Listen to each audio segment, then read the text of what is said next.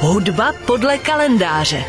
Události české i světové hudební historie.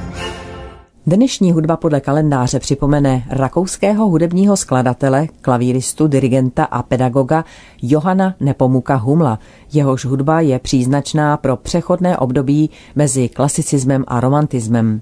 Zemřel 17. října 1837, tedy před rovnými 185 lety. Hummel se narodil 14. listopadu 1778 v Prešpurku, jak se tehdy nazývala dnešní Bratislava. Jeho otec Johannes Hummel byl v té době ředitelem císařské vojenské hudební školy ve Vídni a dirigentem Šikanédrova divadelního orchestru v divadle Theater Auder Wien. Jeho matka Margaret Sommerhumlová byla vdova po parukáři Josefu Ludvigovi. Jméno dostal malý Johann Nepomuk na počest českého světce Jana Nepomuckého. Huml byl nejprve žákem France Paula Riegera v Bratislavě. Ve věku osmi let se stal pak žákem Wolfganga Amadea Mozarta, který byl velmi překvapen chlapcovým nadáním a po dva roky mu poskytoval nejen výuku, ale i ubytování. A ve svých devíti letech Huml vystoupil dokonce na jednom z Mozartových koncertů. Poté vzal otec malého Johana na evropské turné, v jehož rámci po čtyři roky studoval v Londýně u Mucia Clementiho. V Londýně se též setkali s Josefem Haydnem, který pro Johana skomponoval klavírní sonátu Azdur, kterou Hummel uvedl na veřejném koncertě v hanoverské koncertní síni. Haydn mu pak prý údajně veřejně poděkoval a věnoval mu Guineju.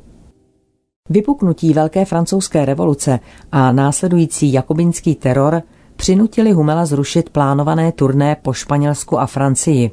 Vrátil se do Vídně, koncertoval a nadále studoval u Josefa Haydna, Antonia Salieriho i Johanna Georga Albrechtsberga, u něhož se zpřátelil s mladým Beethovenem.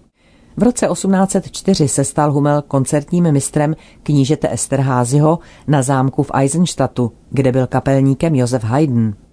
S ohledem na Haydnovo v té době už chatelnější zdraví převzal Hummel i většinu povinností kapelníka, ovšem do funkce byl jmenován až po Haydnově smrti v květnu 1809. Sám pak zůstal ve službách hraběte ještě další dva roky, když byl v květnu 1811 propuštěn pro zanedbání svých povinností. Vrátil se do Vídně a strávil dva roky komponováním. V roce 1813 se oženil s operní zpěvačkou Elizabeth Rekl a v následujícím roce společně uskutečnili koncertní turné po Rusku a několika dalších evropských zemích. V letech 1816 až 1819 působil Hummel jako koncertní mistr ve Stuttgartu a v roce 1819 se stal hudebním ředitelem ve Výmaru a brzy se Výmar díky němu stal významným evropským městem hudby, protože jsem Hummel zval ke koncertům významné hudebníky své doby. V té době také položil základy penzijního zajištění hudebníků systémem benefičních koncertů, jejichž výtěžek šel ve prospěch penzijního fondu.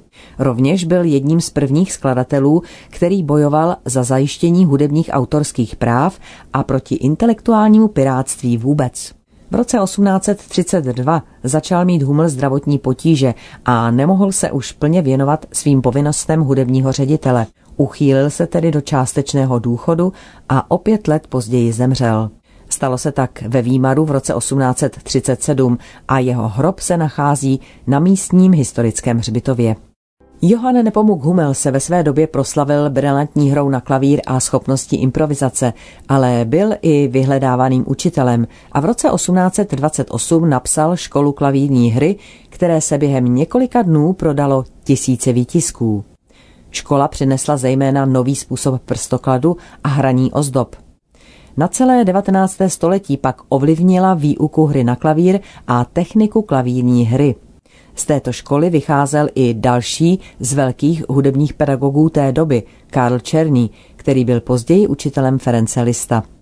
Jak už bylo řečeno, hlavním nástrojem Johana Nepomuka Humla byl klavír a tak je pochopitelné, že tomuto nástroji věnoval i většinu svých skladatelských opusů. Napsal osm klavírních koncertů, deset klavírních sonát, osm klavírních trií, klavírní kvartet, kvintet, řadu dalších komorních skladeb, ale třeba také i koncert a sonátu pro mandolínu, koncert pro trubku, koncert pro fagot F-dur, také 22 oper a zingšpílů, mše a řadu dalších drobnějších prací. Zajímavostí je, že kromě klavíru byla jeho oblíbeným nástrojem v té době ještě ne tak populární kytara. Ačkoliv Hummel zemřel slavný a zdálo se, že jeho trvalá posmrtná pověst nebude nikdy ohrožena, jeho hudba byla se nástupem romantismu rychle zapomenuta. Snad i proto, že jeho klasické myšlenky byly považovány za staromódní. Oživení zájmu o období klasicismu na počátku 20. století Hummela minulo a stejně jako Haydn byl i Hummel zastíněn Mozartem. Hudba podle kalendáře.